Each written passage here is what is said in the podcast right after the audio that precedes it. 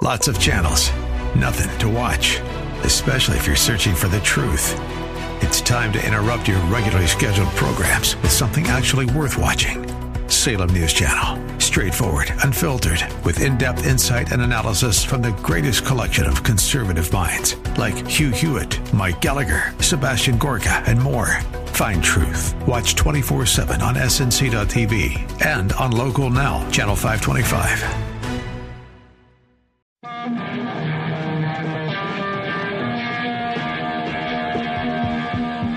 Can do what you want to us. But we're not going to sit here and listen to you bad mouth the United States of America. Gentlemen!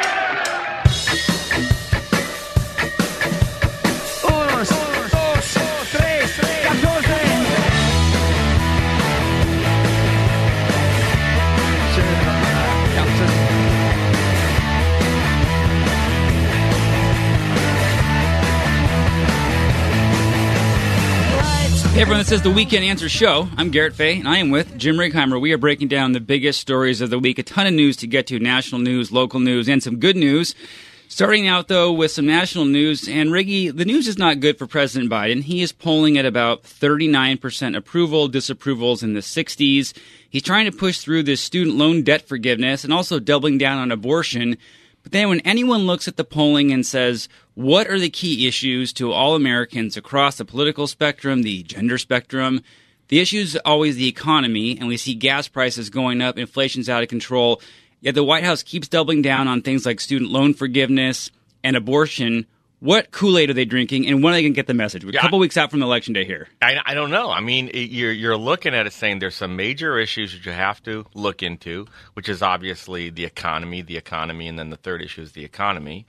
And, and what they're doing is they're just saying, no, it's abortion, abortion, abortion, because we win on that issue. Except even, let, let's say the 90% of the people agree with you, which is not true. Let's just say they do. They're not voting on that issue. They don't really care. They may, there's a lot of things you don't like with, with different, um, candidates, right? You don't get to go create your candidate. You got to pick one that's there. You know, I was listening to, um, Herschel Walker. Yeah. I had never seen him Senate a- candidate in Georgia. Georgia. I had never seen him do a speech. I thought was kind of like the football player guy, kind of nice. Kind of. This guy did a speech that took me out of my chair. He was so good, talking about we are not, we are there to fight. We're going to move forward. We're not going to go ahead and let people tell us that this is the new normal, all this woke stuff. We're not going that route. That's the wrong way to go. And and you start realizing that's what people were you know listening to. They weren't listening to I'm going to get rid of your student loan or uh, you know abortion's the most important issue or I'm going to release some more you know fuel out of the uh, strategic petroleum reserve. What are you talking about? Well, what's interesting on that is the White House, someone at the White House seems to have their pulse on some of this polling because they realize gas prices are going back up. And last week or two weeks ago, we talked about the story where when Biden went to Saudi Arabia, he begged them not to cut oil production, OPEC. He asked OPEC not to cut oil production in advance of the midterm elections. They said, well, screw you. They cut production prices, go up.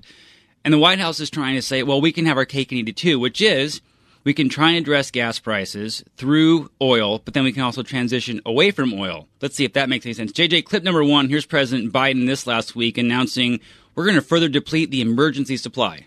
The Department of Energy will release another 15 million barrels from the Strategic Petroleum Reserve, extending our previously announced release through the month of December. Independent analysis, uh, uh, excuse me, independent analysts have confirmed that drawdowns from the reserve so far have played a big role in bringing down oil prices, bringing them down. So we're going to continue to responsibly use that national asset. Yeah, and look what's happening here. I mean, I'm not a somebody who's trading the futures in gas and oil, but literally Saudi Arabia is just saying, "Oh, you're going to go dump some oil on the market that's not there of pumping. This is not a strategic reserve that nobody counted on. We will take the exact amount of oil off the market." So all we did is get rid of our strategic petroleum reserve, which is there to protect us in case of a war, a famine, something goes crazy. And it didn't really save us any money because Saudi Arabia just went ahead and pulled the exact same number of barrels off the market. Right. And what's so great about this is the White House knows this is not a fix, and they know the, what the real fix is. JJ, clip number two. We need to responsibly increase American oil production without delaying or deferring our transition to clean energy. Let me uh, let's debunk some myths here. My administration has not stopped or slowed U.S. oil production. He, first of all, he's trying to balance it on both sides in one sentence, in one breath, say we're going to increase uh, uh, fuel production and oil production, but we're not going to slow down on transitioning over to clean stuff. The reality of it is, is they are doing everything they can to shut down production. They're not shutting down production by going out there and turning the valve off. They're going to lenders and saying, if you loan uh, oil companies, and, and all the oil companies aren't Exxon, there's tons of small oil companies that drill, but they get borrowed money. And their lenders are saying, oh no, we can't have that fossil fuel loan on our, on our books. And the, and the Biden administration is doing everything they can. I mean, you look at what happened with, uh, the pipeline in Germany and in the Nord Stream Nord Stream pipeline blew up and it's wrecking their economy. Well, nobody told us when they turned off, you know, our pipelines here when he first gets into office, it was going to wreck our economy. You, know, you don't just drill it out of the ground. You got to pump it around. You got to refine it. You got all sorts of things you can do, which they are stopping everybody from doing. And he has a bold face lie that we're doing nothing to stop this. That's a bold face lie. And how do you know? You're paying seven dollars a gallon. One of the best questions uh, at the White House press conferences this last week came from Fox News reporter Peter Doocy, who is usually one of the only sentient beings asking good questions. JJ, clip number three. So you're asking oil companies to further lower gas prices. What makes you think that they are going to listen to an administration that is ultimately trying to put them out of business? How, how is the administration trying to put them out of business? Well, they produce fossil fuels, and this president says he wants to end fossil fuel. Yeah, and, and, the Congress people, the Katie Porters of the world, get these oil executives up there or bank executives and say, "Right, oh yeah, are you?" She, the flat out saying to Congress people, she was one of them, saying, "Are you getting those loans off your portfolio? Yes. Are you not, are you promising right now to not make one more loan to an oil company?" And and even the and was Jamie Dimon. Yeah, Jamie Dimon's Jamie response, Dimon yeah. was hell no. Yeah, he's that, he's the head of J.P. Morgan Chase. He said that's the road to hell for America. Yeah, we're going to go ahead and just cut it off. Europe is going to be freezing this year and during the holidays, during the winter, because they don't have enough natural gas or electricity. Poland is burning trash to keep their power system going. They're burning trash. People have to wear masks, not for COVID. They have to wear masks because there's so much soot in the air because they went ahead and they shut down the rest of the the uh, production that they have. So we have to have, you know, strategically, we have to have uh, uh, oil and gas and natural gas. And as far as shifting over to it, you can argue whether it's a good idea or a bad idea, but you don't do it overnight. No, and the other thing is, even if you're in favor of electric cars and electric everything, the other problem is the current electrical grid was never designed to handle that much capacity. And you can't just build a new electrical grid this is not going to happen. So what we've seen in Texas last year, they had the freeze. Texas had to warn Tesla people, hey, guess what's not going to be working? Well, your electric charging stations. Because at the end of the day, is that the highest priority on the grid? I don't think so. That's No, not going to be. was- they'll turn those off. They'll keep the heat on. Right. They had to keep the heat on. They had to keep the power on at the hospitals. They had to keep power on at houses. They didn't have to make sure that you could charge up your car. Now, and, I understand when they say the grid. The grid is all those wires you see, massive wires crisscrossing across the country. That you know, literally, Los Angeles and, and, and California talks about how oh we don't burn hardly any coal, yet the power from Utah is is is the coal that they're bringing in. Right. Well, the other thing is, if you're in California, we don't struggle with this whole idea of energy really because the power stays on. But if you're in another state like that, and like you said, what's happening in Europe, if that starts happening in this country, the entire green energy push is going to die. Well, it's gonna. It, I'm telling you, it's gonna die right now in Europe because you don't go three or four cold days and say keep these guys in office. Uh, no. Up next, Democrats push abortion rights. Trump testifies in a defamation lawsuit against him, and the hill to die on is here. The, the CDC votes to recommend the COVID 19 vaccine be on the schedule of required vaccines for kids. Be right back.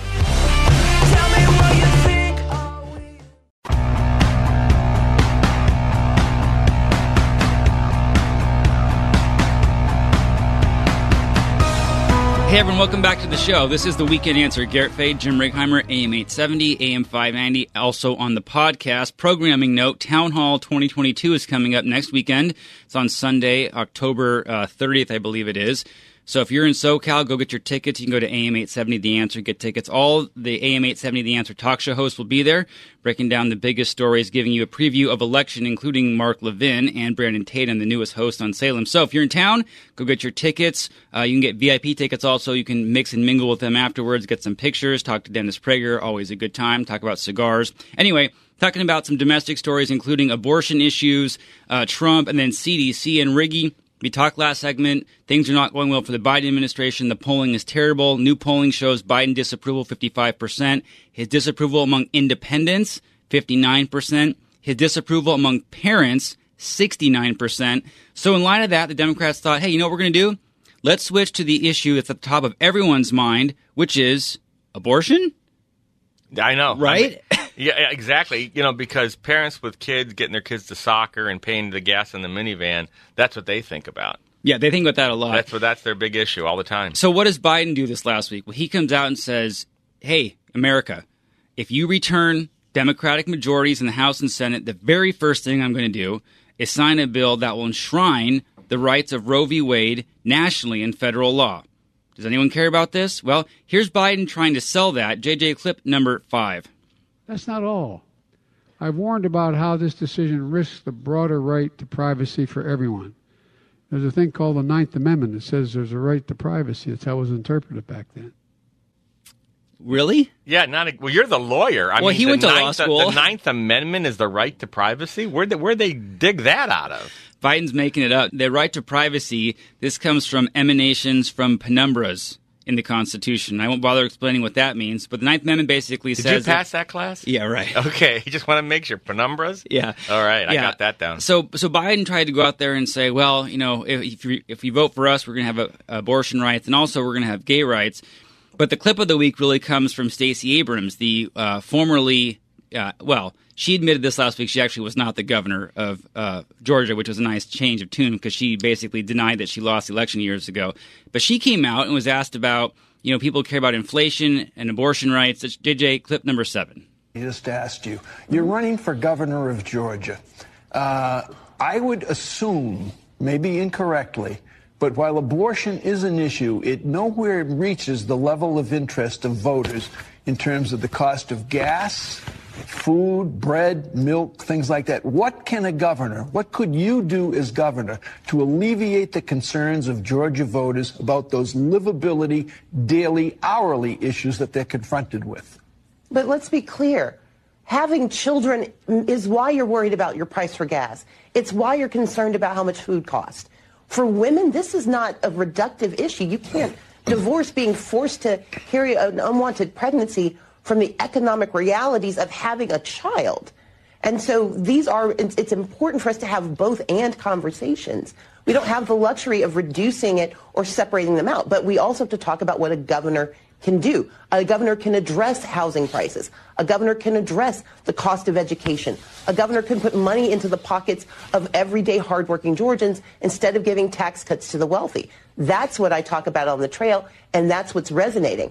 But let's not pretend that women, half the population, especially those of childbearing age, they understand that having a child is absolutely an economic issue. It is only politicians who see it as simply another cultural conversation. It is a real biological and economic imperative conversation that women need to have. Yeah, you know, I, I love it. First of all, he gives her the softball to go answer it. She goes down the rabbit hole of abortion, which doesn't do anything for her whatsoever. And then the left always does it. We, we, we need to have a conversation. We need to address the issue. We don't, you know what? You're, when you're governor, you don't have conversations and address the issue. You make executive decisions to move things forward. They have problems with oil and gas and cost of goods and food and everything else. And she's coming back with saying, well, basically, women have the right, you know, to, to have an abortion. They have to because financially, they don't want to have to, you know, take care of that kid, and that's going to cost a lot of money. So that's inflation. Well, and what's so crazy about this is, I mean, you're right on that, but she seemed to rediscover what a woman was because Yeah. she said this is a women's issue, and she also said this is a biological issue. You know, our new Supreme Court Justice Ketanji Brown Jackson, when she was in her confirmation hearing, was asked by Senator Marsha Blackburn from Tennessee, can you define what a woman was? And she said, well, I'm not a biologist. Um, and yet she's on the Supreme Court. So Democrats know who women are. Yeah. They know who the birthing people are. It's not birthing persons, it's women. But yet this is where they go, which I think proves they're out to lunch. Because in Georgia, the price of gas recently was like the average three dollars, and uh, in California it's seven or eight. So they figured that out. They're doing a better job. So when in doubt, go to abortion. But Riggy, if they get shellacked in the midterms, this will be why. Yeah, it will be. It absolutely will be. First of all, like you just said, she denied that she didn't win, that the election was stolen from her until they kept on pounding all the Republicans who were quote unquote the election deniers. Right. And she realized, oh, I got to, I got to change that. So you know, well, of course I lost it, but what did we? We really didn't lose. We had a lot of people turn out for a vote. It was all that kind of stuff. So it really wasn't a loss. And all this gobbledygook stuff. You know, she's a spinner from the day one. She makes her money as a grifter. I mean, she basically sets up these organizations that she runs and gets paid. These nonprofits Yeah, that nonprofit- pay her yeah, political organizations.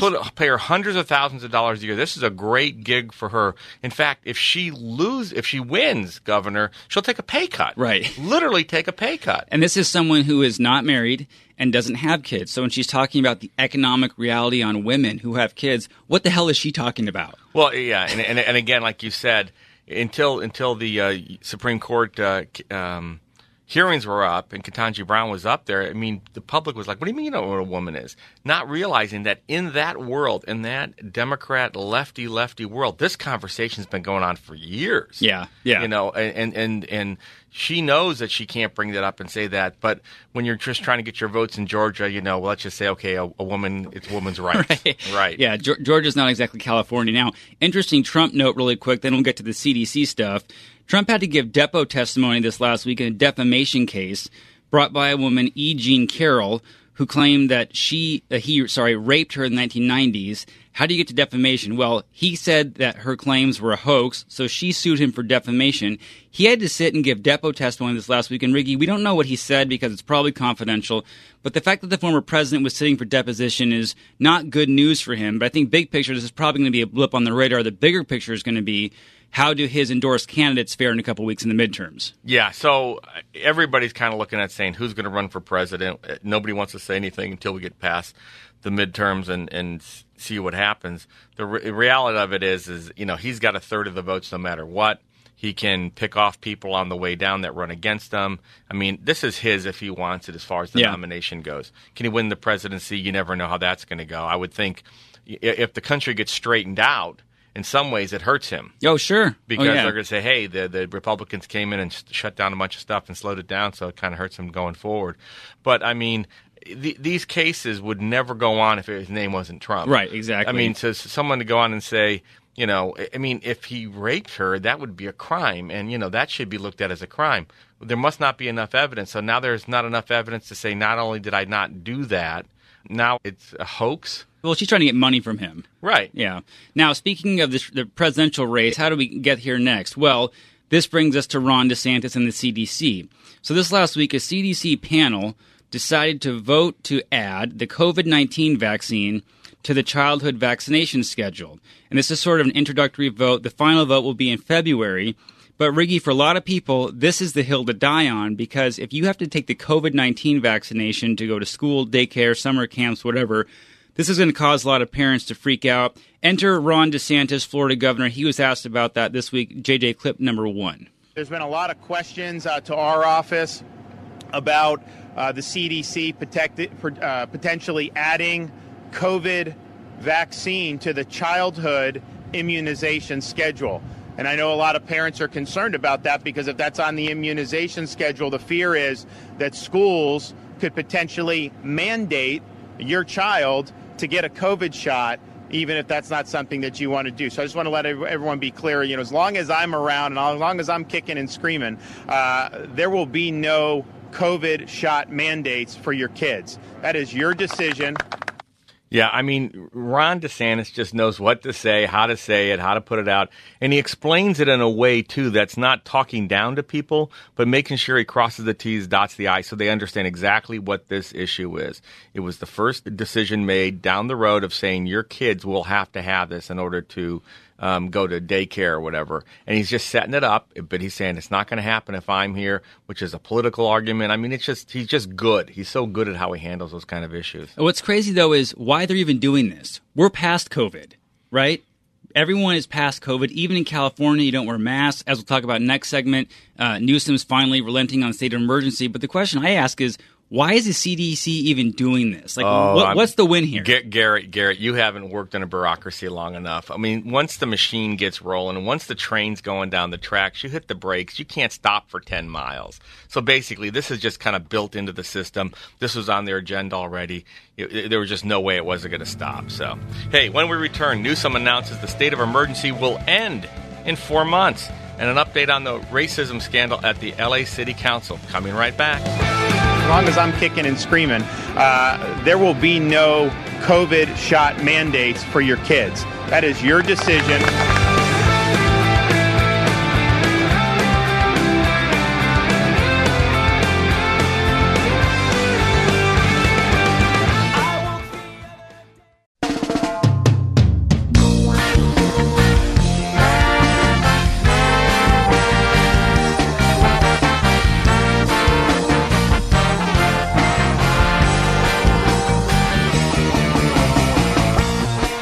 Hey everyone, welcome back. Weekend Answer Show. Garrett Fay, Jim Righeimer talking about some local stories. And Riggy, this uh, leak of the audio from the LA City Council meeting of three members who are all Hispanic. This is the gift that keeps on giving. There's so much goodness out of this. I mean, the racism's not good, obviously.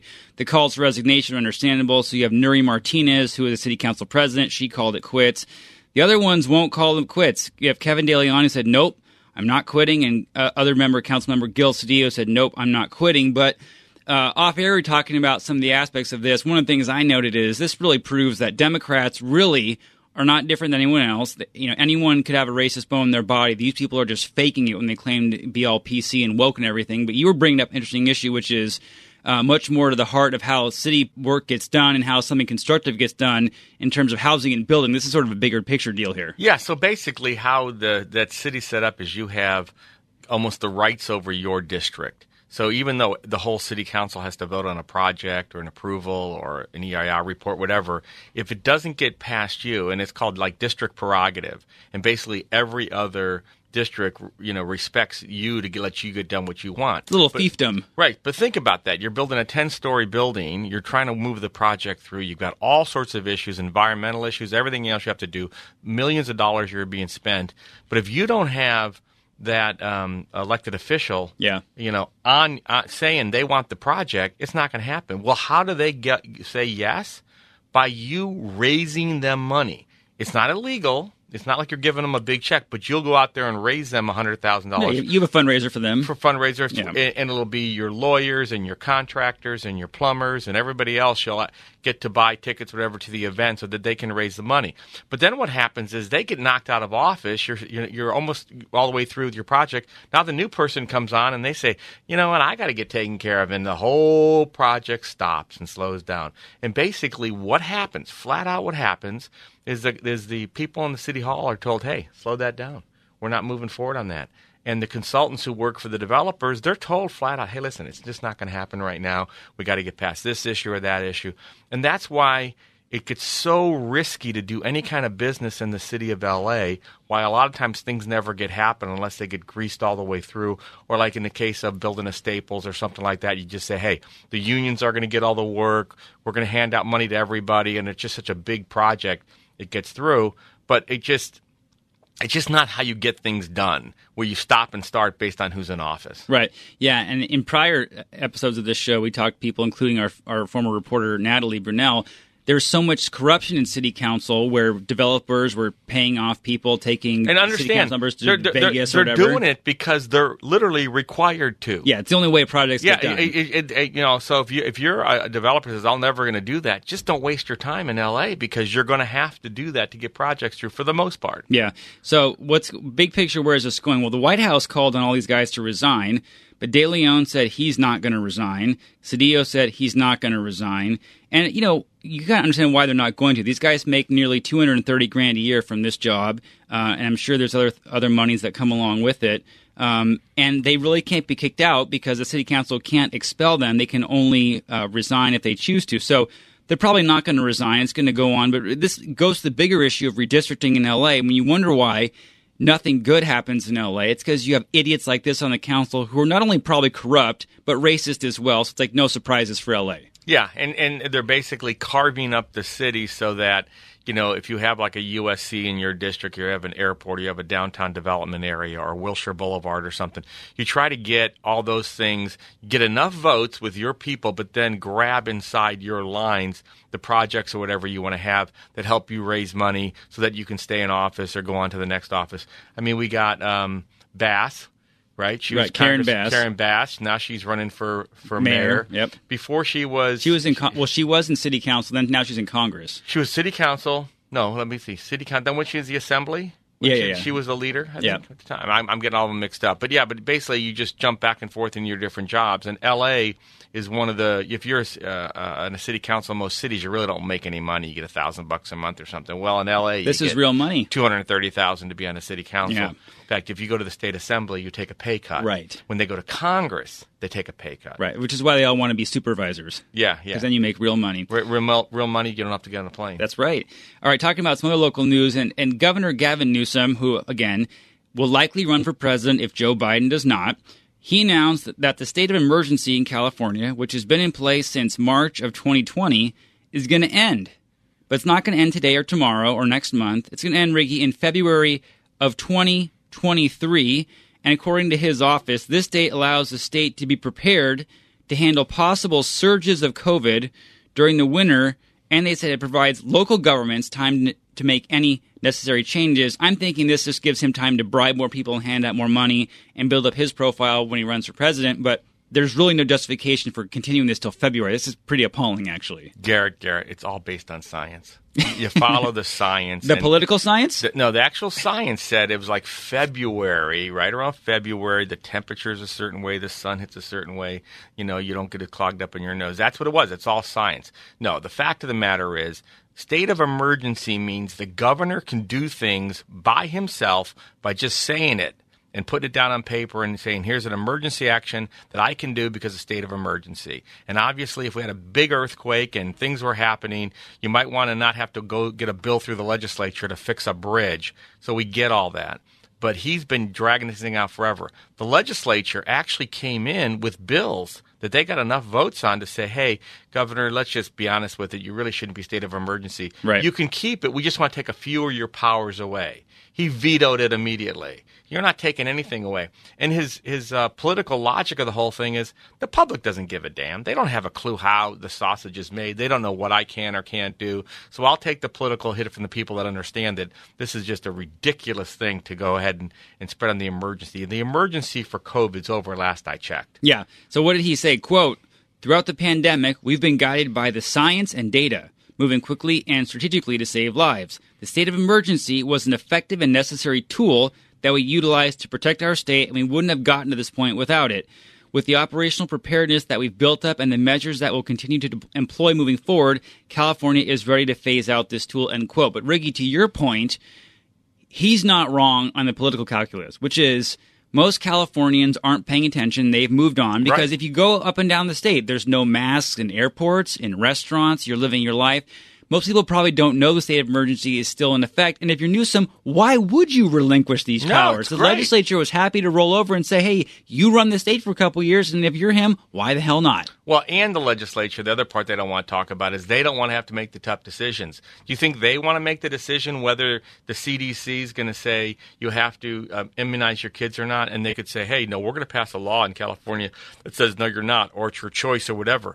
They don't want to get on either side of that issue because it doesn't help. There's, there's obviously be a lot of people for it and a lot of people against it, and some people just don't care. They'd rather have the governor make the decision, say, oh, it's, it's the governor's Oh, yeah, they- decision. I can't do it. Right, and they can pass the buck, and even this gives sort of modern Democrats or Democrats in tough reelection fights some cover and go, well, look, we tried, we pushed the bill, he vetoed it, so Yep. what do you want us to do about it? Yeah, you know, it, it, it again, this is let an out for legislature, but at least this thing is ending eventually. But when this guy runs for president, this is going to be one of the biggest knocks against him that this lasted this long. Absolutely. Coming up, special counsel John Durham loses again in court, and a transgender procedures law is on trial in Arkansas. Don't change that dial.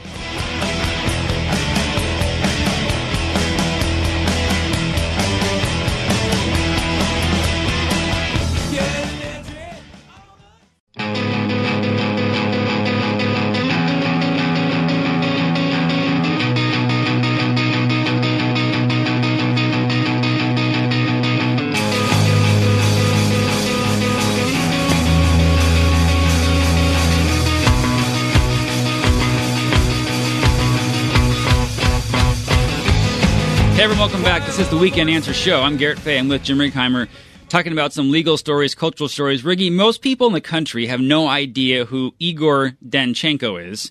It's not going to matter their daily lives. But for those people in D.C. who've been paying attention, who followed the Trump impeachment investigations, all the saga with special counsel and Mueller and all that, the name Igor Danchenko is important. This is the guy who provided the raw material that went into the report put together by Christopher Steele, which was used by the FBI as the basis to open its whole investigation against Trump about quote unquote collusion with the Russians. Well, Danchenko was put on trial by John Durham special counsel in a case about lying to the FBI. Danchenko was acquitted by the jury, but the bigger picture things that came out of this is two points. Number one, we learned that the FBI was willing to pay a million dollars to corroborate the BS Danchenko was spinning about Trump. And number two, we learned that even after the FBI learned that the Steele dossier was bogus, it still kept using that to get search warrants against Trump people to spy on them. So the moral of the story here is the FBI has some problems. Trump was not lying when he said the government was after against him and sort of deep state stuff. And the question though is, what do you do going forward? And can Republicans and conservatives really ever trust the FBI ever again? Well, and that's a real problem because I mean, you'll find most conservatives uh, and and Republicans, you know, they they they give the benefit of the doubt to law enforcement, to police, to uh, district attorneys, uh, to the FBI. They just do. It's a kind of a given. It's like the the flag and everything else. It's like they're out there fighting, saving our lives, and doing this stuff. And then when you really start drilling into it, you start to find out, no, they really aren't with you. I mean, they're they're not on your team. In fact, the closer you get to D.C., the worse it gets. And and there's all this intrigue out there. We're, we're looking at people that are out of the FBI now that that are you know consultants on MSNBC and all these other shows. They're just lefty wackos.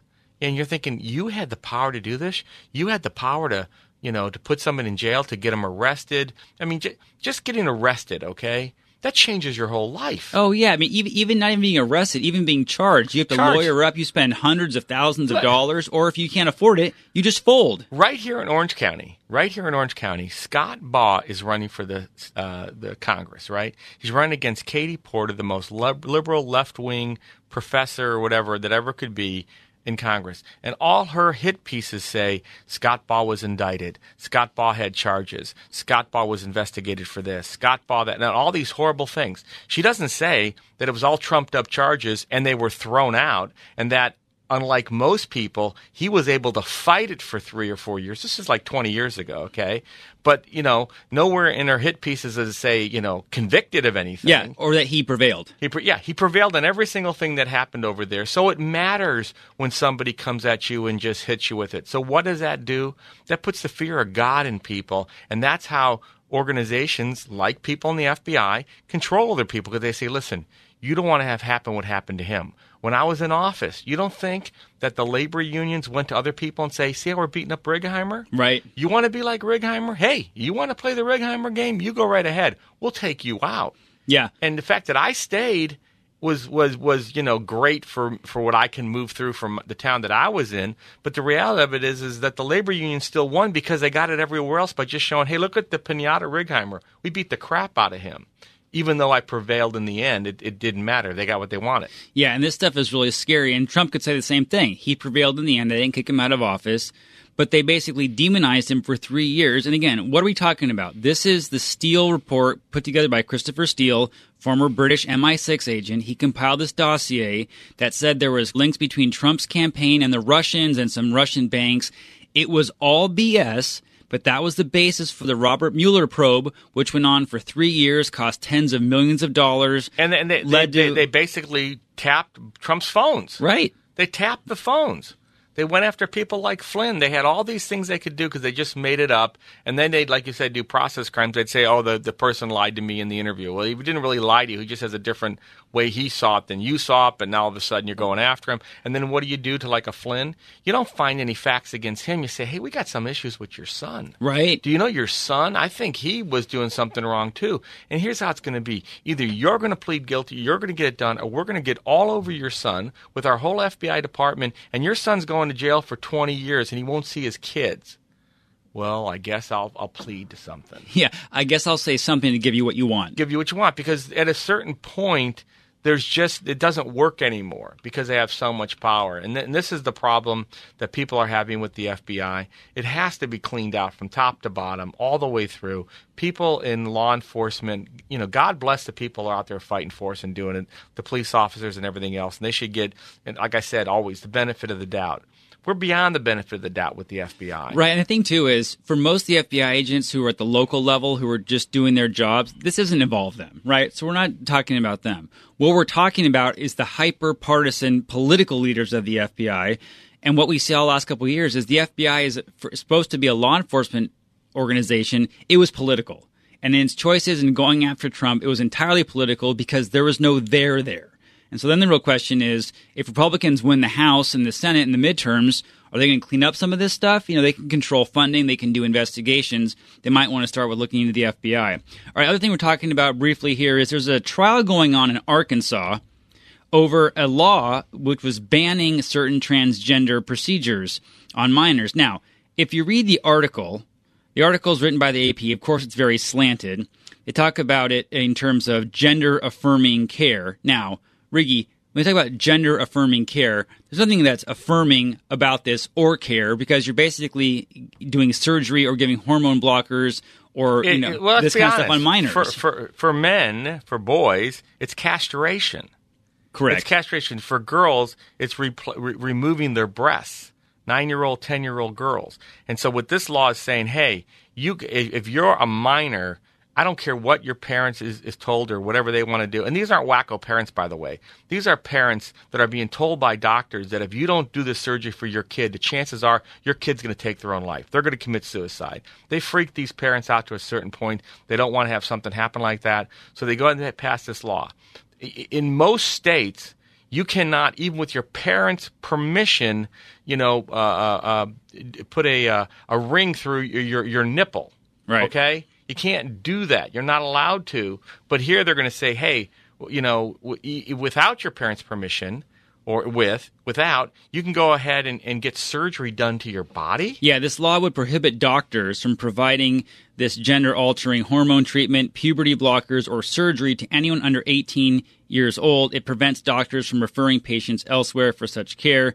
If the law went into effect, doctors who violate the ban could lose their licenses or face other professional disciplinary measures. Now, the suit was brought by the families of four transgender youths and two doctors who provide, quote, gender confirming care, end quote. Said it's discrimination against transgender youth. It intrudes on parents' rights to make medical decisions and infringes on doctors' free speech rights. The last one is complete BS. But really, this is where things are going. Last week on the show, we talked about how there's a Virginia state legislator who wants to introduce a bill that says if parents don't recognize the you know chosen sex and pronouns of their kid, they can be prosecuted.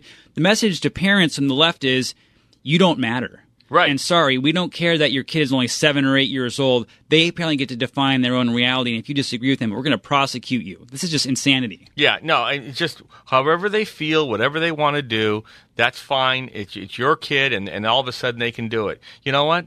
When, when a young woman has anorexia because she thinks she's too fat, do we let her go ahead and say, "Oh no, we're not going to get you off of that"? We're not. You know, I know you think you're too fat. I know you think you have to lose weight, but you're looking at some girl that's 88 pounds saying, "No, no, we got to get some fluid into her. We got to get some food into her. We got to get some psychological work so she doesn't do that because that's bad for her body." But if she goes in and says, "Hey, I feel like a boy right now. Can you go ahead and remove my breast?" It's like, "Oh, no problem. We're going to do that." Listen, on, on this item and the item with schools and the CDC, the parents have woken up. That's They've right. woken up. And not only there are they waking up, you're seeing the Muslim parents in Michigan are fighting, saying, You cannot be teaching my kids this stuff in school. We're, we're just not going to put up with this stuff anymore. And so you're starting to see the public shows up, which was what you need. because all of us political guys talking on the radio or the, or the activists aren't going Right. to do anything unless you get the masses out there, and that's what's starting That's to happen. That's exactly right. Coming up, some good news about a little boy who's finally going home after spending his first three years of life in a hospital. Be right back.